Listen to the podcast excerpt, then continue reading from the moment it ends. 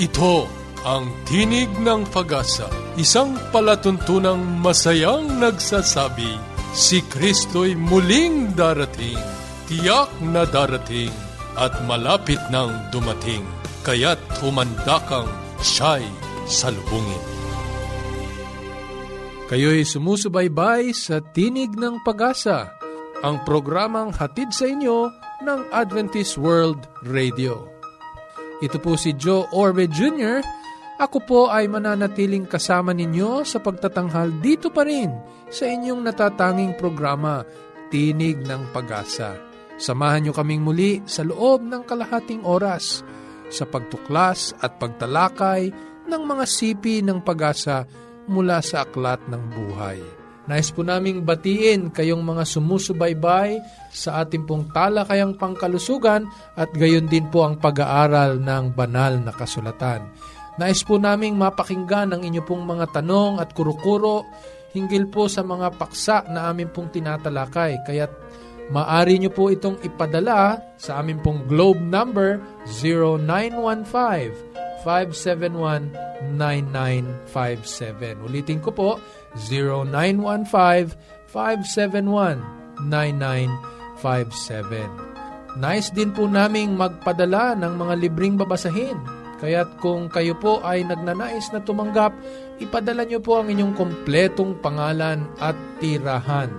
Sa ating pong talakayang pangkalusugan, ating pong pag-uusapan ang paksang pagkakalulong sa paninigarilyo. Papaano nga ba ito nagsisimula? Anong mga sakit ang maaari nating maranasan?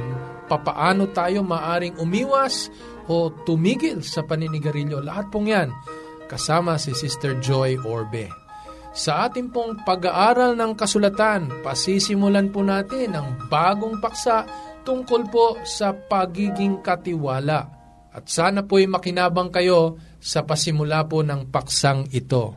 Tayo po'y dadako na sa ating talakayang pangkalusugan. Paging Dr. Rodriguez, you're needed at room 321.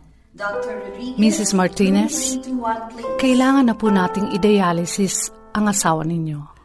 New outlook and a healthy lifestyle makes a big difference. Adventists care.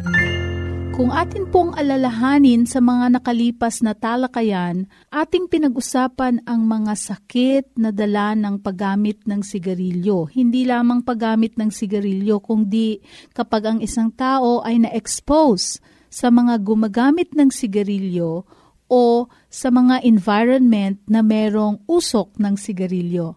Maraming mga naninigarilyo ang naniniwala na dapat sila na ay tumigil sa paninigarilyo dahil alam nila na ito ay hindi maganda sa kanilang kalusugan. Pero hindi ganun po kadali ang pag-change nitong habit na to. Lalo na kapag ang isang tao ay adik na sa bisyong ito. Ito po ang ating talakayin. Ano ang addiction sa paninigarilyo at paano mapapanagumpayan ito? Alam niyo po ang paninigarilyo ay dahilan ng addiction. Hindi dahil doon sa gawa, kundi doon sa laman ng ginagamit. Ito ay ang element na tinatawag nating nicotine na napapaloob doon sa tabako o yung sigarilyo na ginagamit ng tao. Ang nicotine ay isang element na kapag ginamit ay nagdadala ng masarap na pakiramdam sa simula at kakaibang mood sa isang tao. Dahil ganto ang masarap niyang dulot, ang akala ng tao ay eh, mabuti para sa katawan. Pero ang totoo po, ito ay may malaking apekto sa utak ng tao. Kung sakali naman na tumigil ang isang tao sa paggamit ng nicotine na nasa sigarilyo, ito ay nagiging dahilan ng labis na pag-aalala, o ang tinatawag natin sa banyagang salitang anxiety at pagkagusto o alam niyo yung may feeling siya na gustong gusto niya yung isang bagay gawin, maaring sa pagkain, isang pananabik o pagnanasa at isa dito ay umulit ng paninigarilyo muli. Nako, ang lahat ng kaugaliang gawain ng isang tao. Tulad ng nakikita natin o naoobserbahan natin, yung paninigarilyo pagkatapos ng kumain. 'di ba? Para daw matunawan. So lumalabas ng bahay, lakad-lakad sa labas at naninigarilyo pagkatapos kumain. O ang kaugaliang gawi na paninigarilyo sabay sa pagkape sa umaga para daw magising ang isip, no? At ready for the day's work. Ito ay usually casual lang nating ginagawa o kaya naman, ang paninigarilyo habang nagmamaneho ng sasakyan, lalo na sa traffic para hindi masyadong nasistress. So, ang resort natin ay manigarilyo habang nagmamaneho o naghihintay sa flow ng traffic. O kaya naman ang kinaugaliang gawi ng paninigarilyo kapag nasistress sa trabaho. Nakikita po natin ito no, sa mga high-rise building. May area sila for smoking. Eh, para malesen ng stress sa trabaho, minsan ang resort ay lumabas sa isang corner ng building para maninigarilyo. Okay?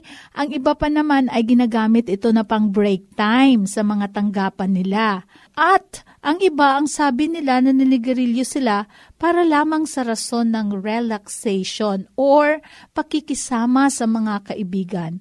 Alam niyo po, ang lahat ng ito parang wala siyang problemang idudulot. O kaya naman, parang usual lang nagawi para lang mapasaya ang buhay, ma-change ang mood natin, malilesen ang stress. Pero ito pala lahat ay mga gawi patungo sa pag-develop ng isang addiction sa paninigarilyo. Kaya dapat ito lahat ay haharapin at lalabanan ng isang maninigarilyo na gusto nang tumigil sa rason na gusto niyang protektahan ang kanyang kalusugan. Ayon sa kasabihan, nagsisimula ang lahat sa pag-iisip or sa thought. Tapos sa pag-iisip nito, nagkakaroon siya ng pagbubuo ng isang salita. At yung salita na yon, gagawin niya, i-act out niya. So nagiging action. Isang isip, isang salita, nagiging aksyon. Yung aksyon, pag araw-araw na na nagagawa, ay nagiging kaugaliang gawi. Pagkatapos nun, ito ay nagbibigay ng direksyon sa ating patutunguhan o destination. Kaya nga po, ang paninigarilyo ganun din. Ano po? Una, naisip lang natin parang, ano kaya yan? Parang ganon sa mga kabataan natin. Tikman ko nga, pakasama lang naman. Pero iniisip lang muna. Pagkatapos nabubuo ang salita, okay lang yan. Minsan lang naman. Tikman ko nga yan. Okay. Pangatlo, madidevelop siya, magiging action na siya. So, nagkaroon ng peer pressure o kaya na ilagay sa isang sitwasyon na lahat ay naninigarilyo, natatry na natin.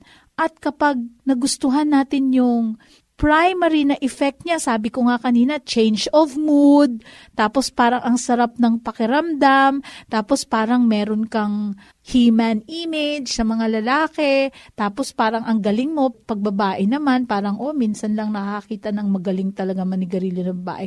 Then it gets into our system. Ang nangyayari, nagiging araw-araw na natin nagawi, and thereby, it gives direction sa ating patutunguhan o destinasyon na minsan, sa madaming beses nakikita natin na ito ay umuuwi sa sakit. Ang isang siguradong sintoma paano malaman ng isang tao na addict na siya sa paggamit ng sigarilyo ay una sa lahat, hindi na siya makapagpigil sa paninigarilyo kahit ilang beses na niyang gustuhing tumigil. Pag nakaamoy, pag nakakita, pag may nakausap na kasama niya sa gawin na ganyan, nako ang isang addicted to smoking or to cigarettes will never say no. They will always fall into the temptation of using it again, no?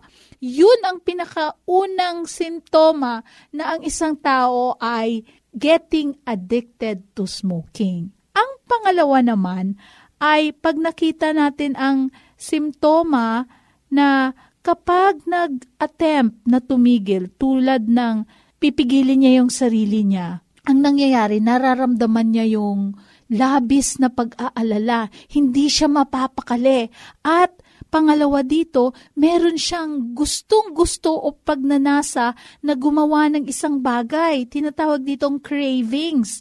Nagkikrave siya. It's either kumain or it's either manigarilyo.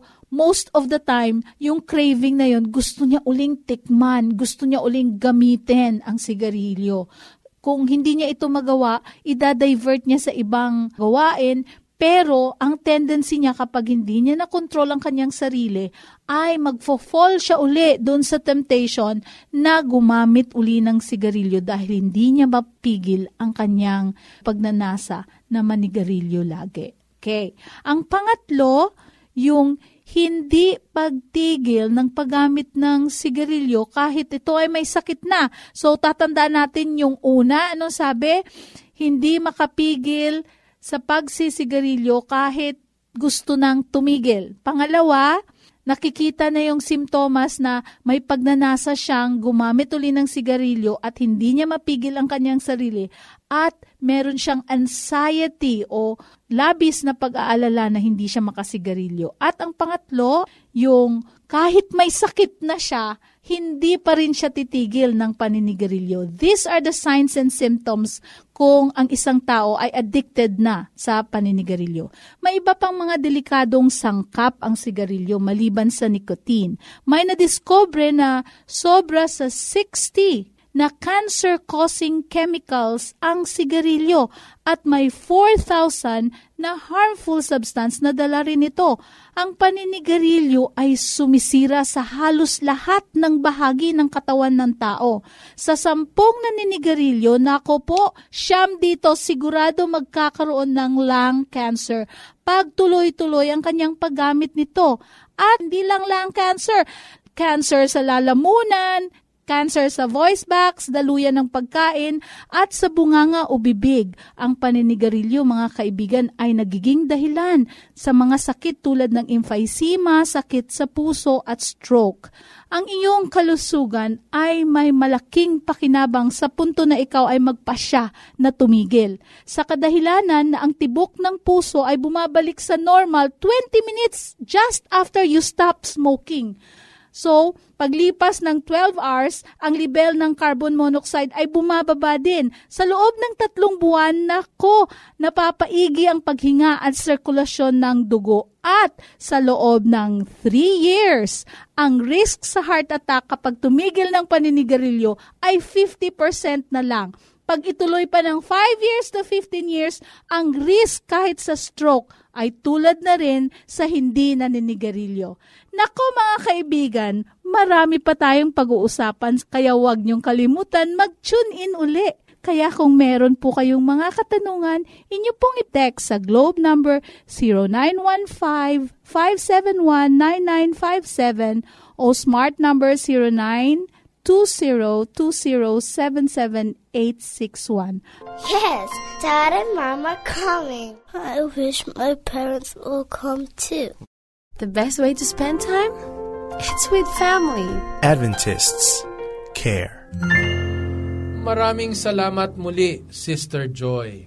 Sa amin pong mga taga-subaybay, pasisimulan po natin ang bagong paksa tungkol po sa pagiging katiwala. Ano nga po ba ito? Ano ang mga nakaakibat dito ng mga simulain?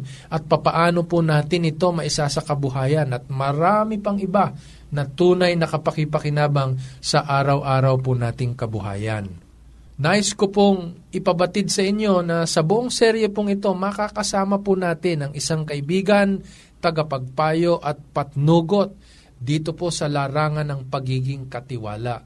Si Pastor Modesto Adap ay naging tagapagsalita na po sa maraming mga pagkakataon, hindi lamang po sa mga pinuno at administrador ng iba't ibang mga institusyon, kundi gayon din po ng iba't ibang mga kongregasyon. Kami po ay nagpapasalamat na siya po ay ating magiging kasama. Pastor Adap? Magandang araw po sa inyong lahat, mga kaibigan. Ako'y nagagalak na makasama sa talakayang ito ng pagiging katiwala. Tayo po ay dadako na sa unang yugto ng ating pong pag-aaral. Pastor Adap, maitanong ko po, ano po ba ang saligan mula sa banal na kasulatan nitong pagiging katiwala? Kasi parang hindi madalas itong naituturo. Katunayan, napakadalang po na ito'y mapakinggan. Ito po ba'y nasusumpungan sa Biblia? Nasusumpungan po. Sa totoo, ako po ay mayroong tatlong mga talata na gagamitin sa oras na ito sa ating pagtatalakayan. Ang una pong talata ay masusumpungan sa mga awit, walo, talata ang anim. Ang sabi dito, ang tao ay binigyan ng kapamahalaan sa mga gawa ng kanyang kamay. Ang sabi po ng talata, ipinakikilala ng katiwala ang kanyang sarili na kasama ng kanyang Panginoon. Yan po ang sabi sa isang aklat. Tinatanggap niya ang kapanagutan bilang katiwala at dapat siyang gumawa sa lugar ng kanyang Panginoon na ginagawa ang tulad ng paggawa ng kanyang Panginoon kung saan siya ay nangangasiwa. Ang interes ng kanyang Panginoon ay nagiging sa kanya. Ang katungkulan ng pagiging katiwala ay marangal sapagkat pinagtitiwalaan siya ng kanyang Panginoon. Sa totoo po ay si Jesus ang tunay nating halimbawa sa pagiging katiwala sapagkat ang sabi niya sa Juan 6.38, Ako'y bumabang galing sa langit, hindi para gawin ang aking kalooban, kundi ang kalooban ng nagsugo sa akin. Ang ikalawang talata na gusto kong gamitin na pinakang saligan ng pagiging katiwala ay masusumpungan sa mga awit 24.1. Ang sabi po doon ay, Ang lupa ay sa Panginoon at ang lahat ng narito, ang sanlibutan at silang naninirahan dito.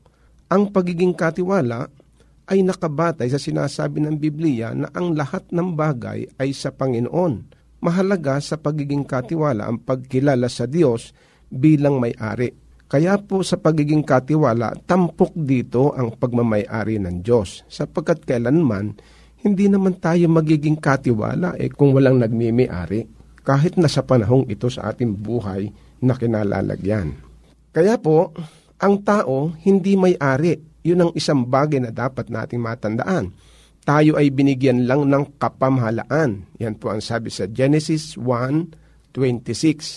Sinabi ng Diyos, lalangin natin ang tao sa ating larawan ayon sa ating wangis at magkaroon sila ng pamamahala sa mga isda sa dagat, sa mga ibon sa empapawid, sa mga hayop, sa buong lupa at sa bawat gumagapang sa ibabaw ng lupa. Sa ating pamamahala ay lagi nating isasaalang-alang ang gusto ng may-ari at ang layunin ng may-ari. Sa tatlong talata pong yan, nakasalig ang ating pagiging katiwala. Kaya kung uunawain ko, Pastor, ano po, eh, dinidiin ng mga talatang ito, Pastor, na hindi kathang isip itong aral ng pagiging katiwala. Ito'y nagmumula talaga sa Biblia, ano po? Mm, totoo po yan, sapagkat ang pagiging katiwala ay nakabatay sa pagkilala na ang Diyos ang nagmimiari ng lahat ng bagay. Kaya umaayon din na ikay katiwala sapagkat kinikilala mo na ang Diyos ang nagmamayari. Mm. Pero pagka ang pananaw mo ay ikaw ang nagmamayari at wala kang kapananagutan sa Diyos, eh hindi mo yayakapin itong Totoo po yan. Doktrina ng pagiging katiwala. Totoo pa yan. Pero po ang pinakamalapit na talata dyan, ang sabi, ang tao ay binigyan ng kapamahalaan sa mm-hmm. mga gawa ng kanyang kamay. Totoo po yun. Maging sa pasimula, ano po, mm-hmm. maging sa panahon ng paglalang, eh ito palang pagiging katiwala, eh sing tanda ng paglalang ng sanlibutan. Simula nang tayo ay lalangin, ay tayo ay katiwala na ng Diyos sapagkat inilagay ang tao sa halamanan ng Eden upang ingatan at Opo. alagaan ang halamanan. Kaya po yung sinasabi ninyo doon sa at tinukoy ninyo, binasa nyo nga sa awit, eh, ito palang mga ginawa ng Diyos, eh, hindi natin po pwedeng gamitin o hawakan o lustayin lamang sa walang kapararakan sapagkat kinikilala natin na ang nagmamayari ay Diyos. So dapat gamitin natin ang tama. Ano po, Pastor? Mm, hindi lang ho sa ganong kaparaanan, mm. kundi gagamitin natin ito ayon sa gusto ng may-ari. Mm. So ang ating tungkulin ngayon bilang mga katiwala ay tuklasin kung ano ang gusto ng may-ari. Hindi maghanap ng kung anong gagawin natin para sa may-ari. Tama po yon. So hindi masusunod yung gusto kong gawin o yung akala ko kundi yung gustong mangyari ng ating Diyos. Mag- maganda po, ano? At ang Diyos po ay particular dyan, kagaya nung pinapaghandog si Abel at Cain. Hindi niya tinanggap ang handog ni Cain sapagkat hindi ganun ang gusto ng may-ari. O bagamat yun ay hain, eh hindi niya pinili na maghain sa pamamagitan ng mga prutas at ah, halaman, ano? Tama. kundi sa handog ng tupa. Pastor, maitanong ko po, yamang pinag-uusapan po natin, eh, gusto ko pong malaman, eh, ano po naman ang kaugnayan nitong pagiging katiwala sa usapin ng kaligtasan ng tao? Batay po sa pag-aaral na ating isinakatuparan, itong pagiging katiwala ay katunayan ng kaligtasan. Ang pagiging tapat na katiwala ay katunayan ng pagiging ligtas ng tao. Bakit ko sinabi po ang ganito? Batay sa kahulugan kasi ng pagiging katiwala, ang pagiging katiwala ay paraan ng pamumuhay ng isang tao na tumanggap kay Kristo bilang Panginoon ng buhay. Siya ay may buhay na relasyon kay Kristo. Lumalakad siya nakatuwang o kapartner, kasama, at umaaktong tagapangasiwa ng kanyang mga usapin sa balat ng lupa. Kaya po, ang pagiging katiwala ay mayroong apat na mahalagang punto na dapat nating pansinin. Una, pagkakaroon ng paraan ng pamumuhay na ayon sa panukala ng Diyos. Hindi ito programa na may katapusan. Hindi ito isang promotion lamang. Ito po'y estilo ng buhay o kaya paraan ng pamumuhay. Sa matuling sabi, Pastor, eh, hindi lamang ito ipinangangalandakan o hindi kaya ay ipinapahayag sa pulpito. Mhm. At saka ang isa pa, sapagkat yan ay paraan ng pamumuhay, yan ay magiging palagi ang ginagawa. Hindi iyan isang programa na pag naisipan mo lamang gagawin. Palagi ang ginagawa. Kagaya ng paraan ng pamumuhay mo ng pag-aalmusal sa umaga, yun ay palagi ang ginagawa. Pagmumumog pagkagising, yun ay palagi ang ginagawa. Kung tutuwirin pang salita, kung sino ka, eh yun din ang uri ng iyong pagiging katiwala. Tama po. Yan. At nakabatay iyon sa kung ano ang pagkakilala mo sa Diyos. Ang ikalawa ay sinasabi niyang tumanggap kay Kristo na Panginoon. So nangangahulog ang pagiging katiwala ay hindi maisasagawa ng isang taong hindi tinanggap si Kristo na Panginoon. Alam po ninyo, iba yung pagtanggap kay Kristo na Diyos na tagapagligtas kaysa pagtanggap sa Kanya na Panginoon. Kasi ang pagtanggap sa Kanya na Panginoon, kinikilala mo siya na iyong susundin. Pinapanginoon mo siya. Yun po ang ibig sabihin ng Na- pagtanggap. Pa- Pastor, masabi ko no, kung ganito ang pananaw mula sa kasulatan ng pagiging katiwala, idinidiin din na ang tunay na katiwala ay tumatanggap ng kanyang responsibilidad bilang katiwala pagkatapos na makilala niya ang Panginoon bilang kanyang Panginoon ng buhay. Tama O po. paano po yung mga hindi pa tumatanggap sa Panginoon? Ay magkakaroon po ng mahirap na pamumuhay siya sapagkat hindi niya maisasakatuparan yung gusto ng may-ari. Magagawa niya siguro yung gusto niya para sa Panginoon, pero yung gusto ng Panginoon na gawin para sa kanya, hindi niya magagampanan. Oh, ibig sabihin, Pastor, kahit na marami kang katakot-takot na pera, meron kang bahay at lupa, pagka ikaw ay hindi pa tumatanggap sa Panginoon, maari mong gamitin ito, panghawakan nito, gastahin ito, pero hindi ayon sa kalooban ng Panginoon. Maari po yun. Kaya po, pag tinanggap mo si Kristo na iyong Panginoon, Panginoon ng buhay, ay yung bunga ng pagtanggap na yon ayon sa kalooban ng Panginoon, masusunod mo yung pagiging katiwala. Ay katlo dito na sinasabi ay kasundo. Ang sabi ay lumalakad na kasama ng Diyos. Ibig sabihin, ang katiwala ay kasundo ng Diyos sapagkat hindi makalalakad ang dalawa na magkasama kung hindi magkasundo. Po, pwede bang magsama yung mag-amo na mag, yung hindi magkasundo? Totoo yan. Magkakaiba ang gagawin nun. Ikaw ay matutuksong angkinin ang pagmamayari kapag ka ikaw ay hindi kasundo ng may-ari. At yun ang pinakamalaking kasalanan ng isang katiwala. Yung angkinin niya ang pagiging may-ari, kagaya ng ginawa ni Adan at ni Eva noong unang panahon. Ito palang pagiging katiwala ay pagpapahayag o paglalarawan na meron kang pakikipagkasundo sa Diyos. Tama. At pag sinabing ikaw ay katiwala, ay talagang kasundo ka ng Panginoon. Kaya yan ay kapahayagan ng kaligtasan o ng Mhm, pagkaligtas. Totoo yun. Mm. Tapos, ang ikapat dito, ikaw ang tagapangasiwa, hindi may-ari. tagapangasiwa ng Malaking kanyang pagkakaiba nun. Malaki Malaki, malaki. Malaking pagkakaiba. Oo. Iba kasi yung tinanggap mo si Kristo na iyong Panginoon kaysa dun sa ikaw lamang ay tagasunod.